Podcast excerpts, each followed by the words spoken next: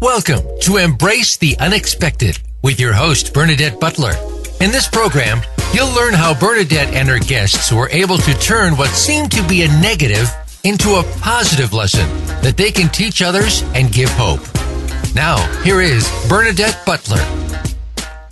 Good evening. Welcome to Embrace the Unexpected. I'm your host, Bernadette Butler. I'm going to read you uh, a poem that I wrote and then it'll lead into other stories about my son and autism.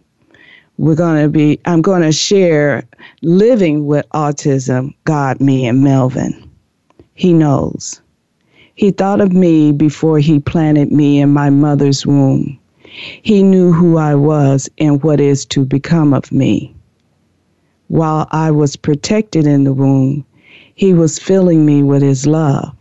He was equipping me for the circumstances that would be. The missteps in my heart at times would stray away.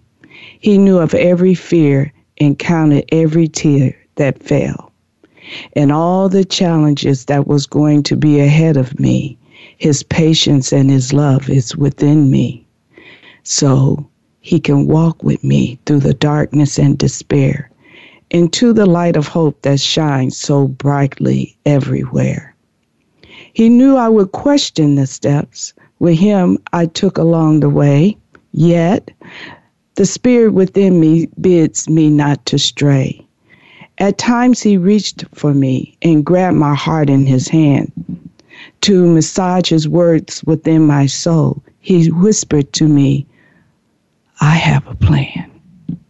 My heart clings to his every word as I continue on. The ground is hard, filled with rocks and many pitfalls. Yet, his word and love carries me through, and my thoughts begin to change. I can feel the transformation within. My sight begins to clear, the fears chip away. I can see the beauty of life with him all around me, everywhere. If you ever wonder if he is listening and if he cares, if you ever wonder if he is truly there, just stop, sit and pray. Remain silent for a while. You will begin to hear his love for you declaring, Yes, I'm near. The spirit within began, I began to hear him sing, blessed assurance Jesus is mine. I wrote many poems uh, right after that. Then I wrote Living with Autism, God, Me, and Melvin. And it's kind of, I touched a little bit on here and there, but it's ironic how sometimes the the things in your life that you see difficult actually is a part of a plan to start developing something within you that I believe that God puts in each of us a talent with his plan. And and so uh, from what I used to do and then really hope that maybe I can write and then life happened and Melvin and the autism. Being with Melvin, going through his journey with that disorder, have really brought a deeper understanding of what love is.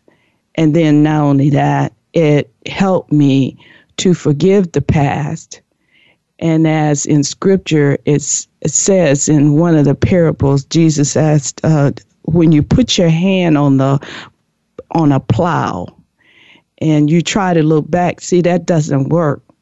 But in plowing, you move forward. And I had to learn how to move forward. And he helped me through that by having a victory in my son through his disorder. And so the story and the poems that I will share with you tonight is my deep feelings of some of the stories, and then I'll read uh, some of the poems from my book, Words of Praise, Joy, and Love, which came first, and then Living with Autism, God, Me, and Melvin. I was a child that was set aside, no word of encouragement, and not my dreams to fulfill. I was stagnant until Melvin came into my life. I was 19, graduated from a business college, had a full time job, and I was pregnant. I was not going to have an abortion. Somehow I must find a way to have my baby and keep him. I was insecure and fearful. I was afraid of my mother and what she would do. My mother is a strong willed and overbearing person. She would impose her will upon you, right or wrong. And if you did not do as she said, she would tell you that nothing good would happen for you. God will punish you. To say I was afraid of her would put it mildly. I needed a doctor to confirm my pregnancy. The vo- boyfriend took me to Planned Parenthood. I was examined. I had a pap test. I never had one before. My relationship with my mother was tainted by her pain. And I and the Lord taught me that as I was going through this journey of writing my my hurts and pains into a sorrow that he was giving me understanding. And I wrote this poem called Complicated. Her love is complicated. It twists and turns into a knot you can't unravel. Her love is complicated, tied into a bittersweet song if you linger and go too deep inside, will, you will find the unhappiness awaiting to attack, for her love is complicated. The joy is hidden behind her eyes where no one can see. She let the darkness overtake her heart. If you touch her, like a red rose, beautiful, but the thorns from her journey in life will prick you. She will have no sympathy for your pain. There will be no explanation. No cover of sweet melodies for your hurt. Your wound will lay open for all to see. She did not ask you to love her. Her love is complicated. And so, as I start telling the story of my son, my anger and my hurt towards my mother start to dissipate. I was nervous. When I was called into the exam room, the standard procedure was to take off your clothes, put on a gown. She came into the room. She asked me questions. Then she began the exam. At the end of the exam, she balled her fist and rammed it up inside of me. My body shook like jello. She started. She needed to see how many she stated she needed to see how many centimeters i was. I now believe that this was not the concern. I was about six weeks. I believe she attempted to interrupt the pregnancy one thing for sure i was not going back to that place I was married three months before delivery. These ideas always surface when you have firstborn. What? What will happen when it when that is not the case? You think of a white picket fence, two children, perfect in every way. You envision your children growing up, going to college, getting a well paid job, marrying, have at least two children. But what happens when that is not the case? What do you do?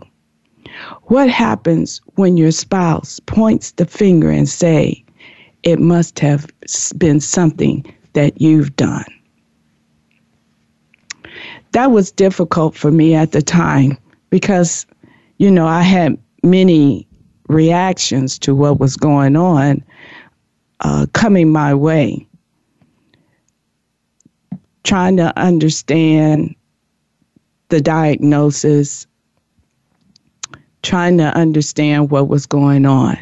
So, in the beginning, I couldn't tell anything. Melvin was not a fussy baby. He laughed and cooed. He was easy to take care of. I never thought at the time anything was out of the ordinary. He was not a picky eater.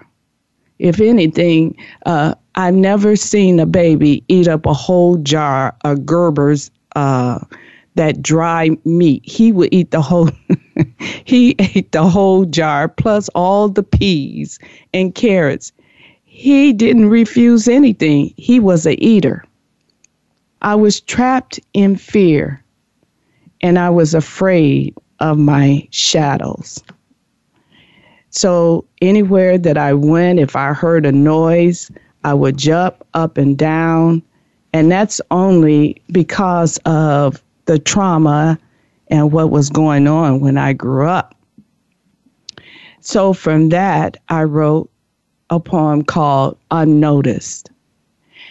An autumn leaf falling in the summer breeze orange and brown with a hint of red secretly cascading, falling from the tree. The autumn leaf entangled in the summer heat, drowning in front of everyone. The birds singing in the trees sweet melodies of summer breeze did not notice. She fell to the ground, orange brown, with a splash of red on the leaf. The beautiful hue going unnoticed on a warm summer's day. The heat cracking the skin of the leaf, attempting to dry the little bit of life left in her. She thirsts for recognition and she hungers for love. The autumn leaf fell to the ground on a hot summer's day. So you're you're married, you got a child, but you got all this baggage tagging on to you. The park was directly across from the apartment building where we lived. I was afraid to go across the street. I could not walk a block from the apartment. Melvin's world needed to expand beyond me and the apartment building. This was not about me. This was about Melvin I must step out of this fear. The preschool building was built like a little castle. It was a program provided by the park system. I was so excited for Melvin, and I thought all the troubles would go away. Melvin would be normal. He would speak. After three or four weeks, the preschool teacher told me that he did not interact with the children. He played by himself. She told me something was wrong and I should have him checked for a disability. I could not believe what I was hearing. I cried, and that is when I first heard the word autism. I did not know anything about this word and what it meant. I went to the local library and asked for books on autism. I recall the clerk asking me, why? I told her. She said, How old are you? My guess was she thought because of my age and my first child, how, how could he be autistic? But it's a complicated disorder. And I had a guest on before, Maddie, and she's a nurse. And how she stated, it's not like a disease, how you can give something like a pill to heal or cure the disease. Uh, you're actually trying to help with a behavior, a disorder that somehow is causing this uh, delay of speech and these other different types of of behavior.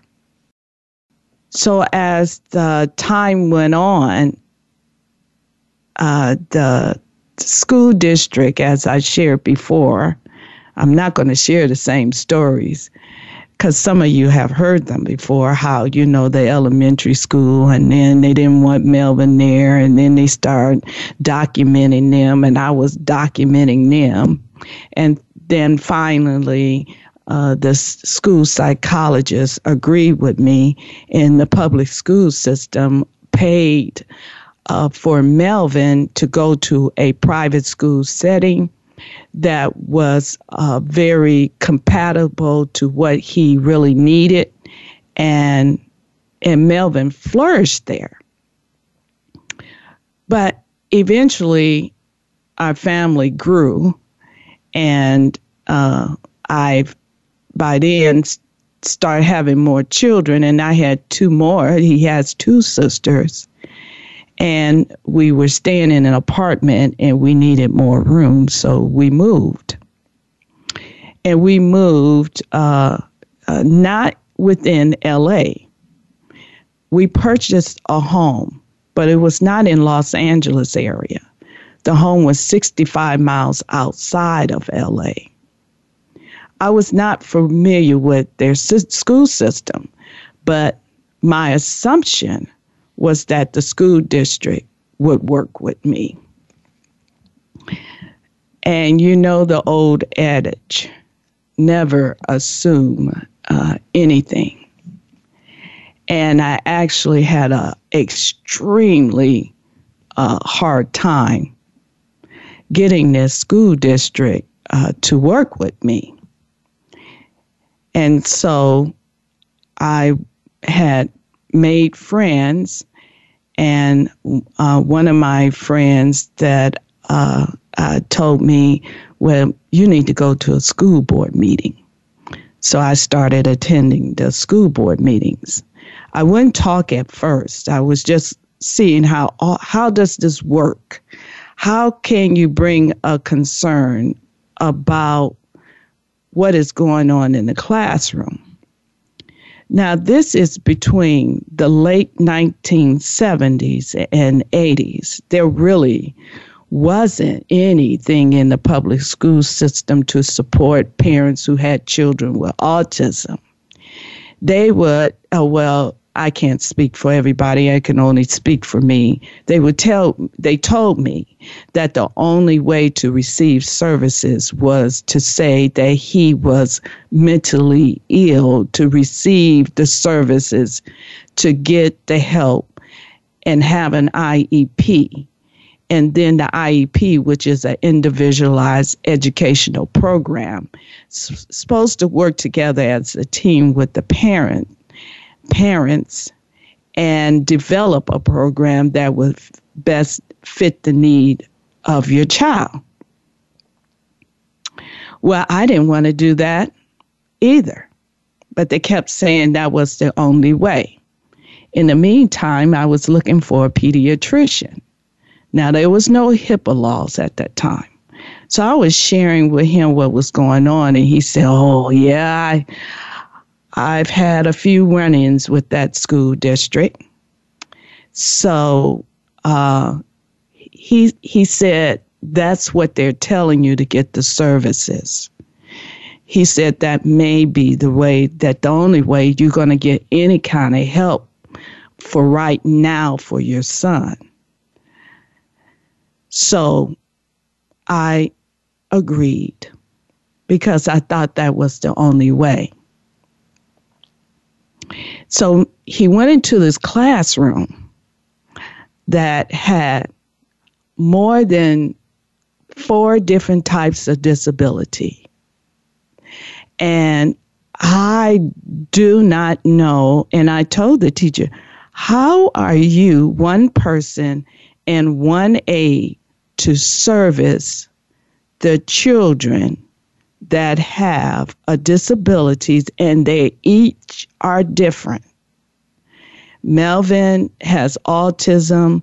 Some of them were some of the children had a physical disability, some had a mental disability, all it some had a, a severe uh, autism where they they were banging their heads, and I just watched her. I would volunteer and go in the room and watched her. There wasn't much she could do. She she needed more assistance other than the one aide in the classroom and how to help the other uh, each child and what each child required with an IEP she really couldn't do that so that's when I began to write letters so one day and I I really haven't told this story to um, many people. Uh, only my friends that were around me at the time knew that I did this. I wrote people to whom wasn't even in the party in which I voted in because I had to tell myself, you know, as long as you're a taxpayer and once they're elected, they're to represent all the people, not just the people. We are a united people, United States. So that's how I approach writing my letters. Oh, it's time for break time, and then I'll pick up from there.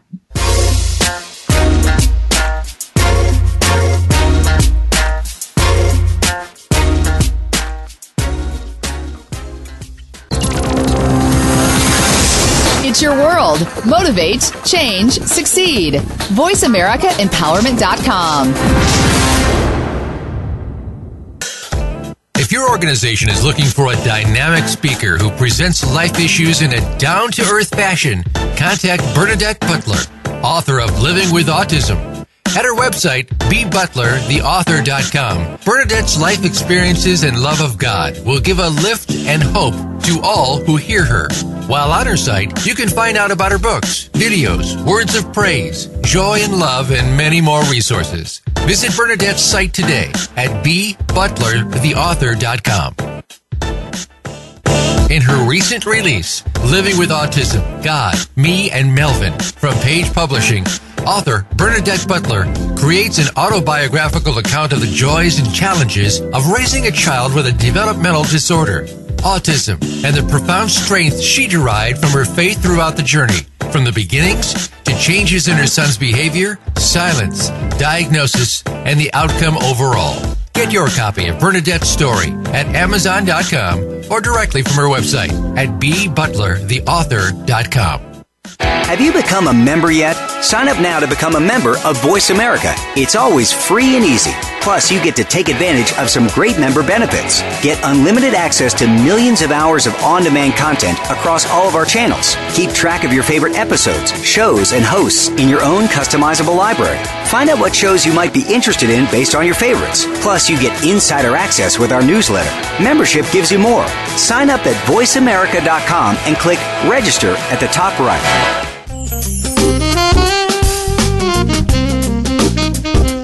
You're listening to Black Friday every Friday here on the Voice America Empowerment Channel. Grow, evolve, change.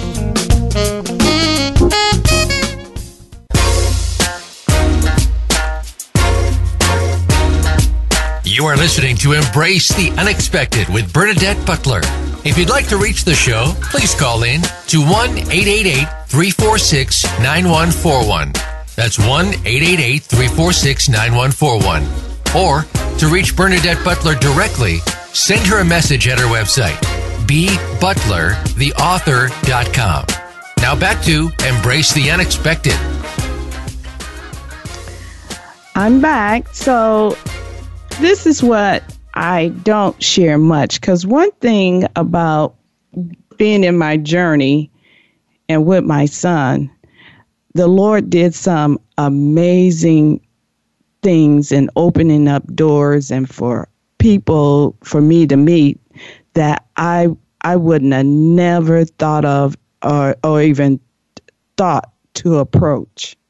So after I send, start sending off this, these letters, I recalled um, I, I was watching, I used to watch 60 Minutes every uh, Sunday. And uh, the First Lady, Mrs. Bush, was on, and she was talking about uh, learning disabilities. And she was sharing about one of her family members, and whatever. That's what I recall. So I got this idea. I said, I'm going to write her a letter and tell her what's going on here in this town, having all these children up in one classroom, meshed together, and the teacher is in it, it the, the, teacher needs help and the uh, school board and the superintendent was not responding to the call for help to not just that special ed teacher, but the other special ed teachers. Because what I came to learn from that small growing school district, they were, if they needed to do a budget cut, special ed was the first place they cut.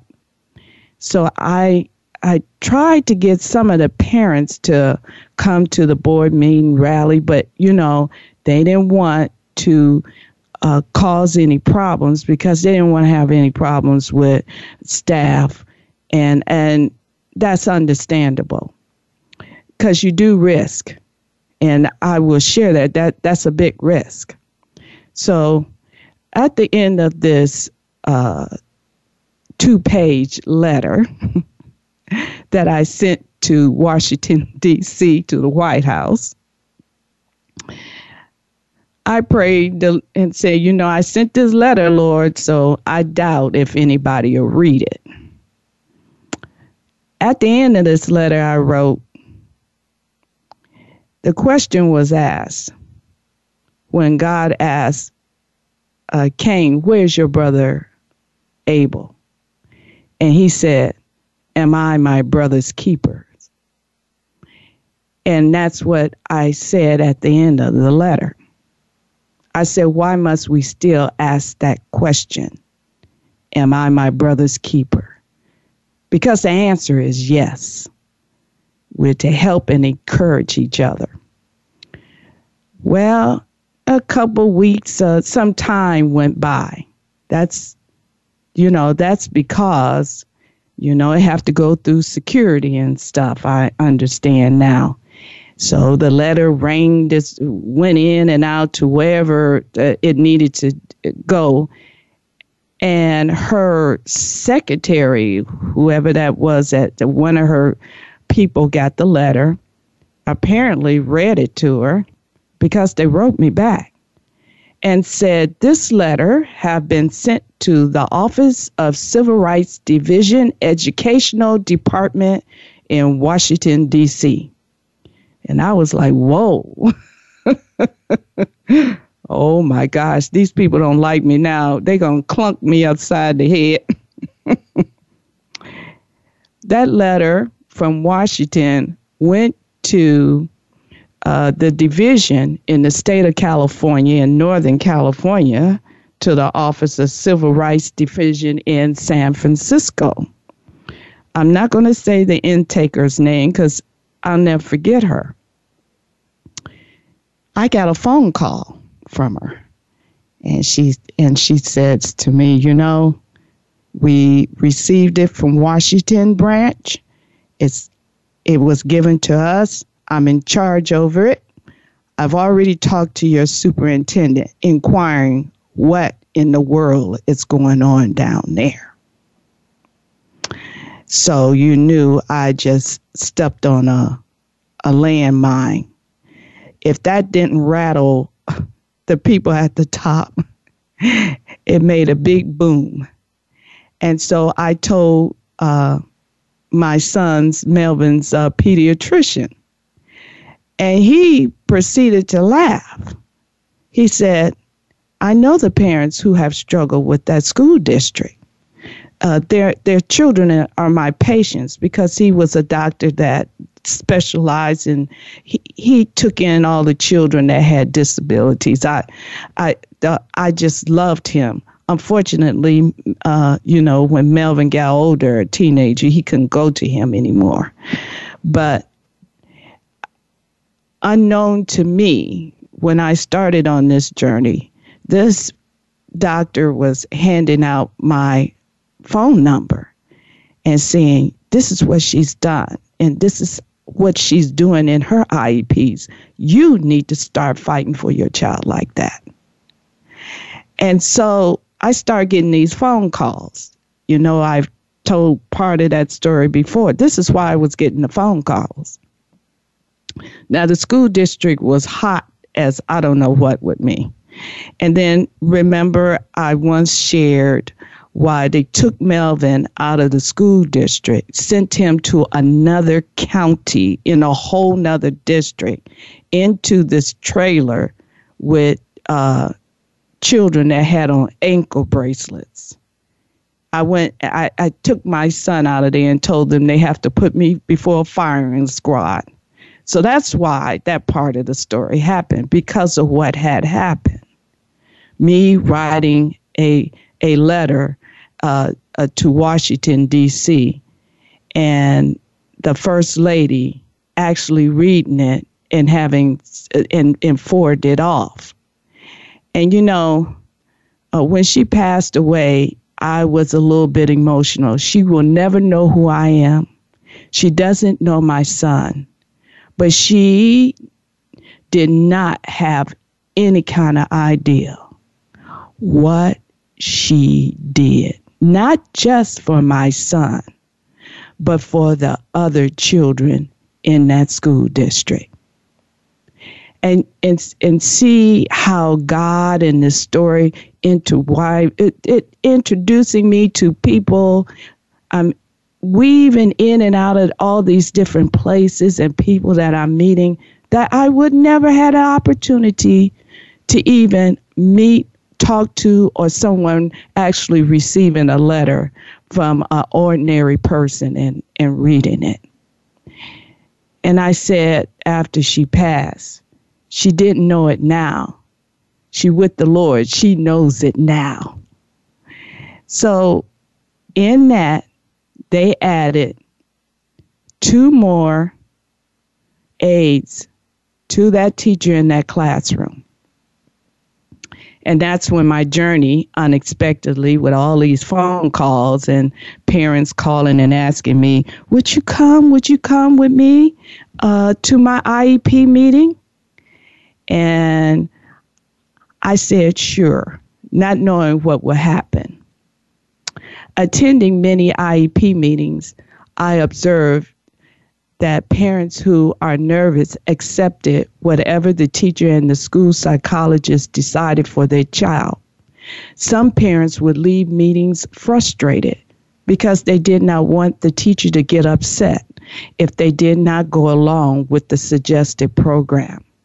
I would explain to the parents that the IEP meetings were a joint effort and that it is always good to include their ideals. They knew their child, uh, uh, they knew more about their child than anyone else. It could be the case that the child is willing to do more at home. The challenge is to carry that trust and willingness to a school setting. That is why the parents' input is extremely important. I was not well received at the IEP by some of the teachers and principals. As my name was passed along in the community by parents of disabled children, my regular job became going to IEP meetings. I brought a briefcase and I kept papers, and it was just, that was the strangest thing.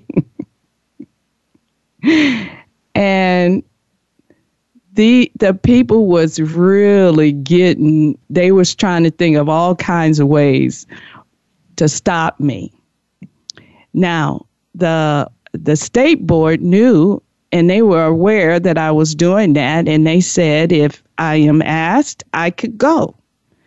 So that's what I did. I didn't charge any money. I didn't ask for a dime. And they couldn't get me on that because I didn't have any license anyway. I was doing it as an encourager and coming alongside because of the many people that were helping me through the journey with Melvin to find help and whatever information I had, I would share with others. And that's what parents, whether you uh, have children with disability or not, see, we have to learn to be a community again.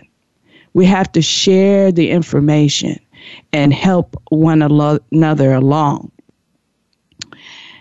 Uh, so there was this uh, principal. Uh, he didn't want me on the school grounds. I volunteered at all my children's uh, in my children's classroom, and my baby girl at the time was in the first grade by then. My other daughter was in me- middle school, and by now Melvin is in high school. And uh, one day I volunteered, and in California and living on the outskirts in the uh, desert area, um, it gets really hot. So the temperature was over 105 degrees. And The kids out there playing, some of them running around, t- turning red, and, and that was too much. And so uh, I went to a school board meeting and asked them, did they have a policy uh, for inclement weather? Well, they didn't. So I suggested maybe they should because when it's hot and the water fountain wasn't working, it was broke. The children need water to keep from getting dehydrated if you're going to have them outside. Well, that's when the principal started uh, complaining I was buttoning his business. And the, this district uh, started to do something uh, that would hinder me. And this is uh, still in, now it's in chapter 7. I attended a school board meeting and asked the board to change the policy to allow the students to stay indoors or at least give the option of remaining in the cafeteria. The water fountain needed to work if the children chose to go outside. The principal at the site stated that I was always making trouble.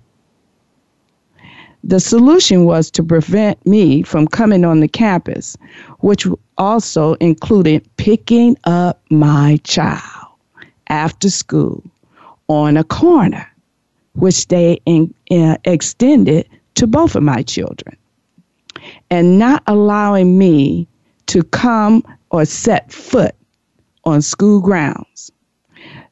The board also used this role, this rule, to prevent me from assisting parents in an IEP meeting. The battle lines were drawn. I reported this in writing to the State Board of Education and to the Office of Civil Rights, the Justice Department now division other people in the community directed me to a parent organization out of the Los Angeles area. Now I did it. I was in for a ride, and so was the district office. I recall Bette Davis line in a movie, All About Eve Hold on to your seat. It's going to be a bumpy ride. This was an understated understatement.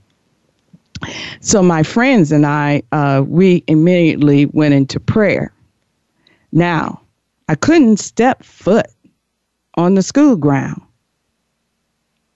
I could not volunteer anymore. The middle school and the high school, both of those principals said, We're not doing that to you. We very value and cherish your volunteerism. You can continue to be on the school site council and uh, and our PTA. Please don't stop volunteering. And they said that they had talked to that principal on that school site, but he wouldn't budge. He didn't want me there. So I had a friend, uh, her daughter and mine were in the same classroom, and she told me I would pick her up. I said, okay, and I'll stand on the, on the corner by my car and, and just bring her to me. And so that's what we did every day until uh, I said, something got to be done about this. So I was praying, and I can't believe I did this. I said, okay, Joshua, did you, you really did that and the Lord did that for you? Surely, surely he'll do it for me. So after my friend would take my daughter, drop her off at school, I drove up to that near that school, parked my car, got out, said a prayer. I said, You told Joshua to walk around those walls of Jericho seven times. I said, This is my wall and my Jericho. I'm walking around. And I walked around that school each day Day one. And when I was done, I'd say a prayer. Day two, same thing. Say a prayer and I would leave. Day three, same thing. I said a prayer. On day three, as I was uh, ending my walk to go to the car and say my prayers, the principal came out and he said, You stop that. You stop that right now. I said, ah, somebody knows scripture. And I kept walking. And so I did this for seven days on the sidewalk all around the school. On the seventh day, um, man approached me and he said, What are you doing? And I said, I'm walking around the school. Why are you walking around the school?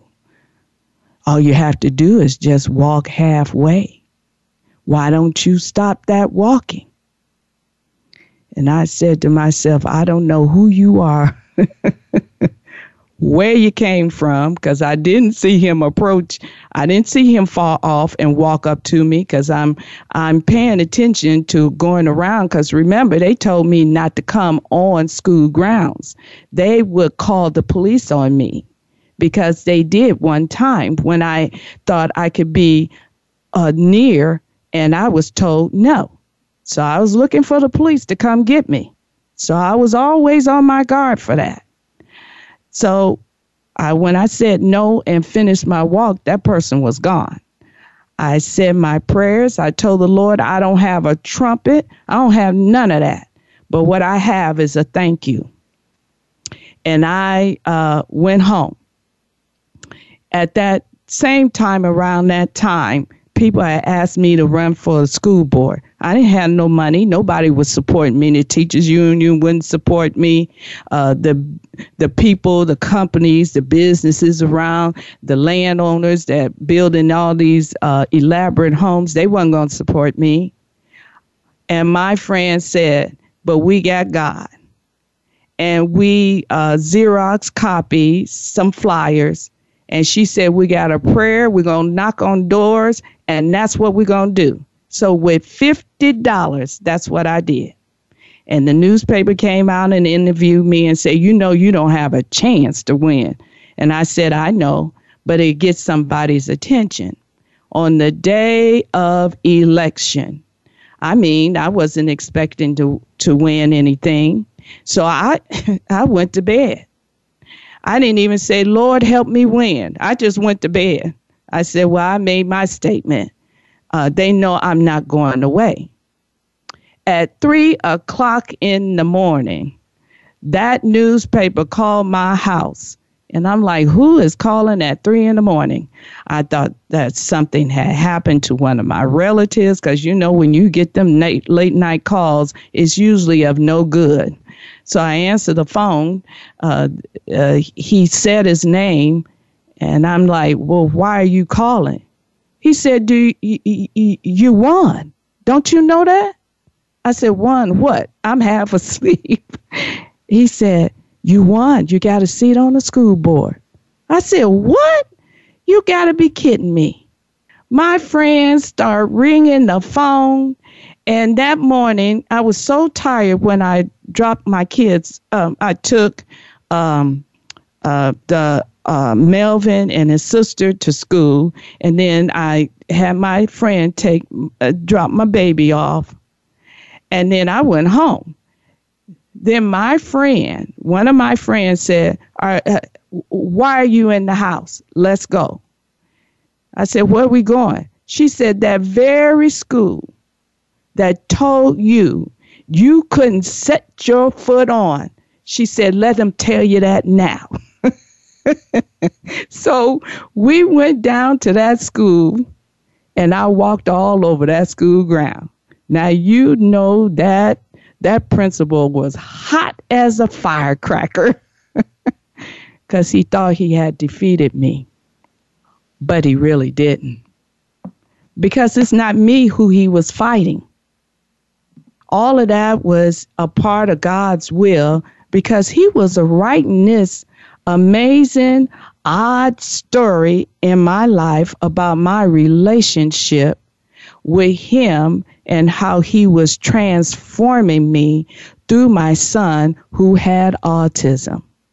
So sometimes, you know, that hard stuff and it looks bad. And he will have autism until the Lord calls him home.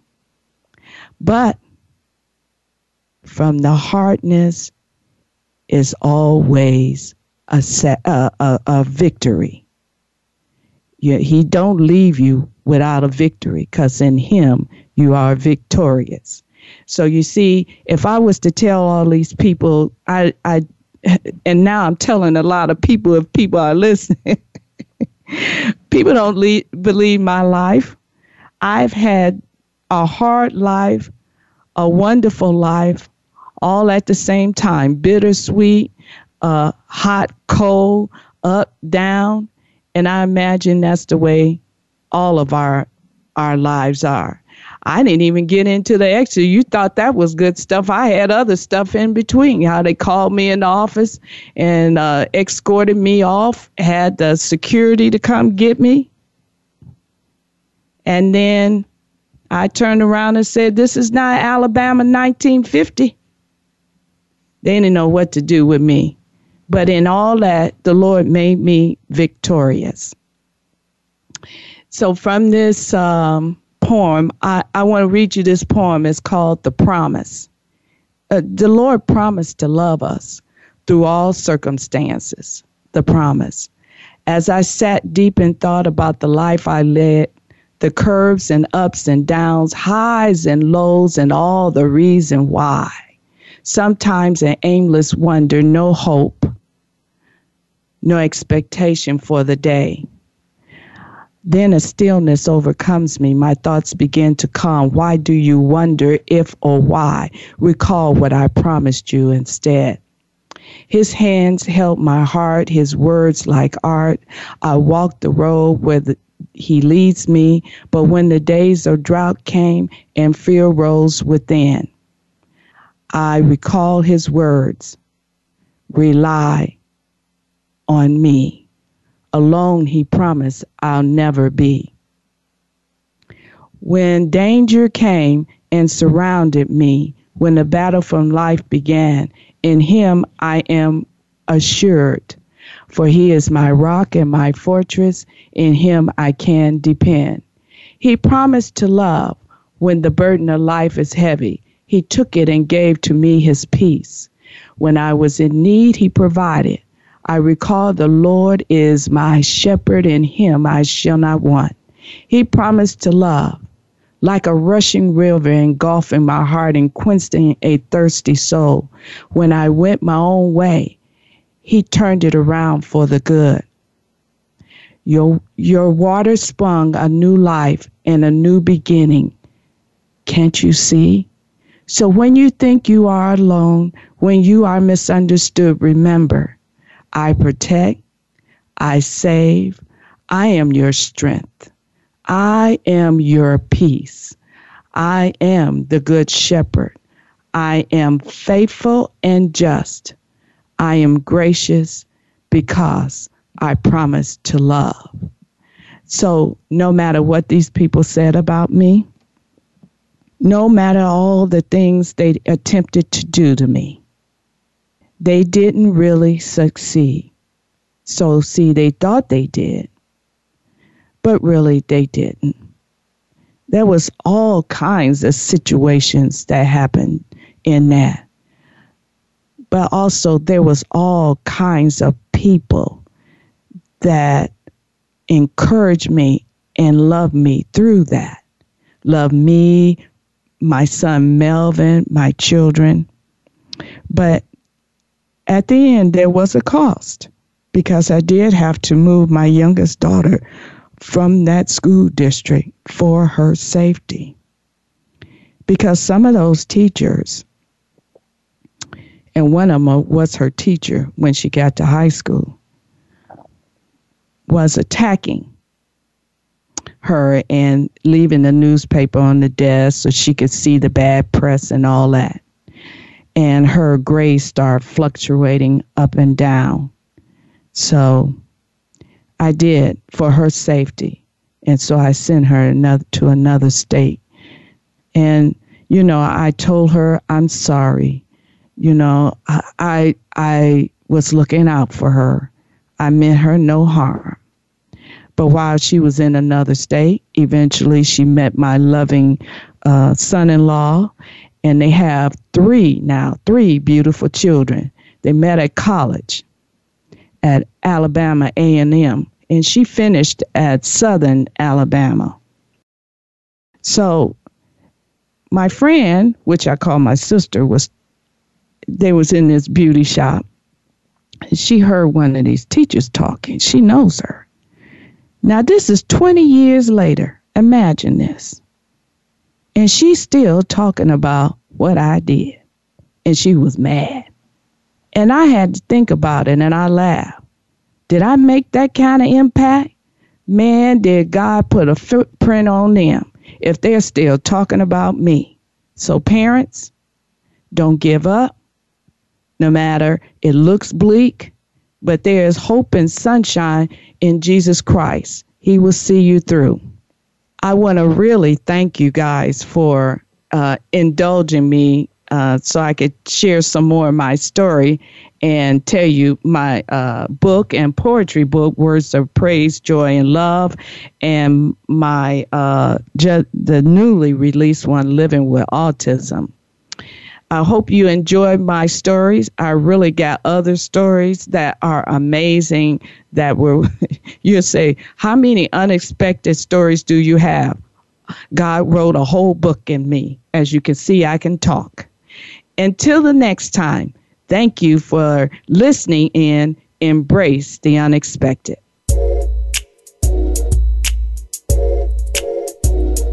Thank you for tuning in to Embrace the Unexpected. Be sure to join your host, Bernadette Butler, for another episode next Friday at 3 p.m. Pacific Time and 6 p.m. Eastern Time on the Voice America Empowerment Channel.